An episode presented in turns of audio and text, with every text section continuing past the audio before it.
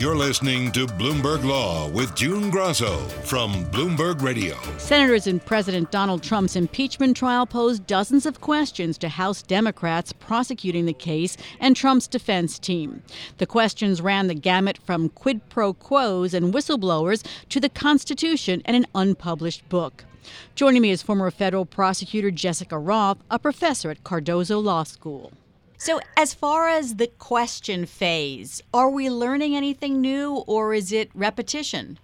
So far, from day one and what we've seen of day two of the questioning, um, what we've seen really are what I would characterize as friendly questions in the sense that the Republican senators are posing uh, questions to the president's legal team, the Democratic senators are posing questions to the House managers, um, all of whom are Democrats.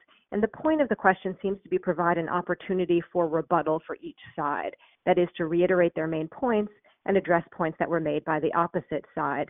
And in that respect, they actually remind me more of the kinds of questions you might see at an appellate argument posed by judges who want to actually make a point to their fellow judges on the panel to win them over, as opposed to the questions you might see at a jury trial from jurors, where the questions usually reflect questions that are actually on the juror's mind that they need answers to before they can get comfortable reaching a verdict. This seems much more rehearsed and coordinated and with an aim to allowing the lawyers to make particular points that the lawyers want to make, as opposed to addressing what's really on the mind of the people asking the questions. Why doesn't a Democratic senator ask a tough question of the defense team? Why don't they get some of those questions that we hear them talking about when they come out of the chamber? So that's a really interesting question. I've been thinking about it as well. And I think the best answer I can come up with is that they don't want to provide the opportunity for the opposing side to answer the question in a way that is beneficial to the side answering the question. It's similar to when you're a lawyer at a trial and you're you don't ask a question you don't know the answer to and you don't ask an open-ended question to a hostile witness that allows the witness to give an explanation that really destroys the point you want to make. So I think that's what's going on. It's a very strategic calculation. And I said again, I think it reflects the political nature of this process and how different it is from a regular trial. There was one question from Senator Rand Paul of Kentucky that Chief Justice John Roberts refused to read. He said the presiding officer declines to read the question as submitted. And this was a question about the whistleblower. That was something that Roberts has not done before. Yes, as I understand it, the reason not to read the question aloud was because it may have named the whistleblower. So that's obviously a controversial, perhaps um, unlawful thing to do to name the whistleblower who's entitled to anonymity. And so I think it's understandable that Justice Roberts would have paused, uh, certainly, and then decided not to read the question. And I would imagine that there are conversations going on behind closed doors about the appropriate way, perhaps to honor the spirit of the question without in public naming this person. Well, it's always seemed odd to me that many Republicans have pushed to have the name of the whistleblower, even at this late stage where it doesn't seem to make any difference who the whistleblower was. It is striking that there would be any discussion at this point about the whistleblower, but I think it's in line with some of the arguments from the lawyers and the questions both yesterday and today. Today already there have been a couple questions about the process and the rules surrounding the issuance of subpoenas in the House suggesting that those subpoenas by the House as part of the first oversight and then the impeachment inquiries were illegitimate. Um, and perhaps then to set up the argument that all the evidence and testimony that then flowed from the issuance of those subpoenas should somehow be disregarded. Um, so I find it puzzling some of the subjects that the Senate is spending time on. Uh, so I would put in that category some of these sort of attacks on the process and the issuance of subpoenas in the House, and also the whistleblower complaint. Does it seem as if Trump lawyer Alan Dershowitz has gone beyond what he argued? That these uh, charges against President Trump, even if true, don't rise to the level of impeachment.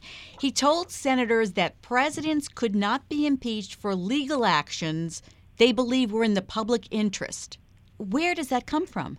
I'm not sure where Professor Dershowitz came up with the precise language and contours of the argument that he made. It certainly isn't something that's born out of the Constitution or any laws. I think he was really trying to make a logical argument, but he didn't do it well, frankly, because it's so extreme that it can be rebutted quite handily. I think the better argument, and perhaps the one that he meant to make but went too far sort of in the moment, I think the better argument is that on the facts presented, even if senators come to the conclusion that what the president did was wrong or reprehensible, that it doesn't rise to the level of an impeachable offense. And that's an argument that is one I expected, frankly, the lawyers representing the president to spend more time on because it doesn't require them to get bogged down in the facts. It doesn't require calling more witnesses because if you accept as true for purposes of argument that the allegations in the articles of impeachment are true, you can still argue, but it doesn't rise to the level of what requires impeachment. And you, ladies and gentlemen of the Senate, are the ultimate arbiters of what rises to that level. Your decision can't be overturned by a court. It's your decision, and you're accountable at the ballot box, but you're not going to be overturned on this legal question of what's an impeachable offense by any other court of law. I've been talking to Jessica Roth, a professor at Cardozo Law School, about the impeachment trial of President Donald Trump. So, Jessica, the question of witnesses has dogged this trial. And at the beginning of the week, it seemed as if there might be enough senators to vote for witnesses, but that seems to have changed. Have you seen anything during the last few days of questions that would indicate why the senators might not want to hear from witnesses? I don't know what's happening um, in private conversations behind the senators' closed doors um, and among the senators along these lines. I imagine that this argument we were just discussing about um, even if you accept the facts as alleged as true, still it doesn't rise to the level of an impeachable offense, or you shouldn't uh, vote to convict him here. Um, that that would be the argument that might cause senators to vote not to call additional witnesses, and so perhaps that is um, what senators are thinking about. But of course, there are all kinds of political considerations that may be dominant here, um, as opposed to what I just laid out, which is more of a legal analysis. It may be a political calculus that they need to move on and carry out other business in the Senate and that their constituents are tired of hearing them debating impeachment. It may be a political calculus having to do with support from the president. I don't know. Let's say during the vote for witnesses, it comes down to 50 50. Can Chief Justice John Roberts break that tie? Yes. He is the presiding officer of the Senate in the context of the impeachment trial of the President of the United States. And so, in that role, he has the authority to break a tie if there's a 50 50 tie, much as the Vice President of the United States would during normal proceedings of the Senate when there is a 50 50 tie. So it is an intriguing thought experiment to imagine that there is a vote perhaps on Friday about even calling any additional witnesses or calling for any additional documents as a general matter. And what if the Senate is split 50 50? Would Chief Justice Roberts be casting the deciding vote on that general vote about any additional witnesses or documents? Which then, if that were carried by 51 votes, and were followed by specific votes on calling specific witnesses or calling for specific documents. So, for example, a motion to call John Bolton as a witness. How would Chief Justice Roberts vote if required to break a 50 50 tie on that specific motion?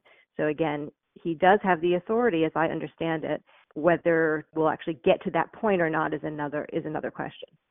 Speaking of John Bolton, since the revelations about his manuscript have come out, now we've seen that the National Security Agency sent him a letter saying that his book contains classified material. What happens next? So there's one process for getting pre publication uh, approval um, from the national security agencies for this kind of book. And that has a route that would require, I think, as a next step for he and his lawyers um, and publishers to attempt to negotiate um, with the national security agencies over what's in the book, what they deem to be classified, what perhaps could be taken out to satisfy them. And that would be sort of a process um, that they would undertake uh, sort of on the sidelines, if you will. If that breaks down, there is the possibility that he could go to court, I suppose. Um, but I would imagine that he would try to avoid that, but that's there as a fallback.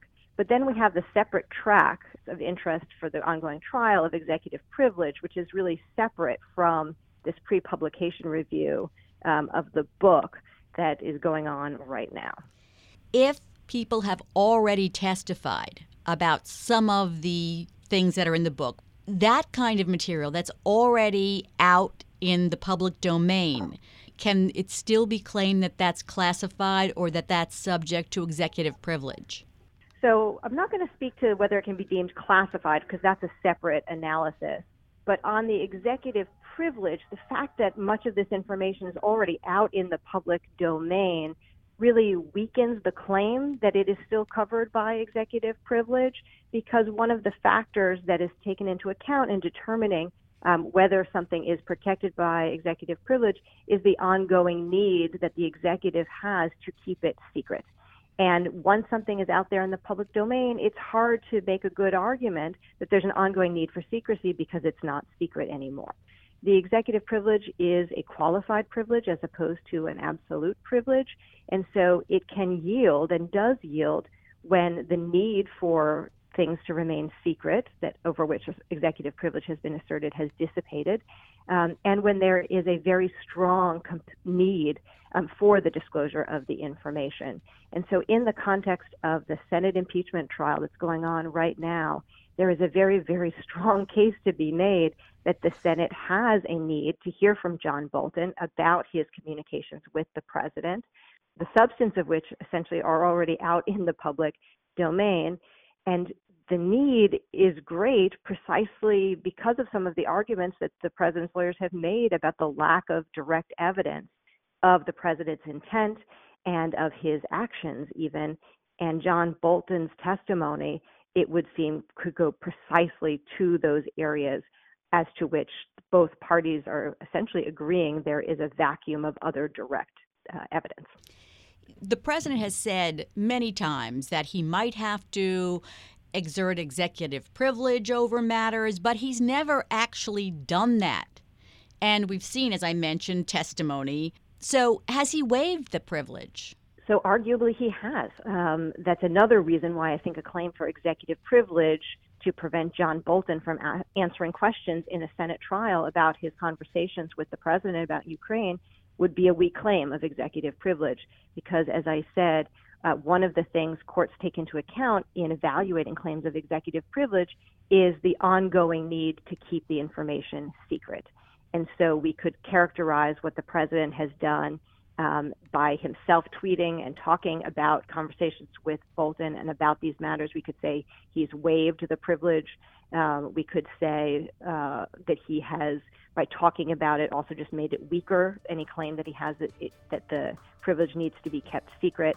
Um, these are different ways of sort of talking about the same concept, which is that um, it's no longer a credible claim that he needs to keep those conversations with John Bolton secret as a matter of, of national security or protecting the internal deliberations of the president.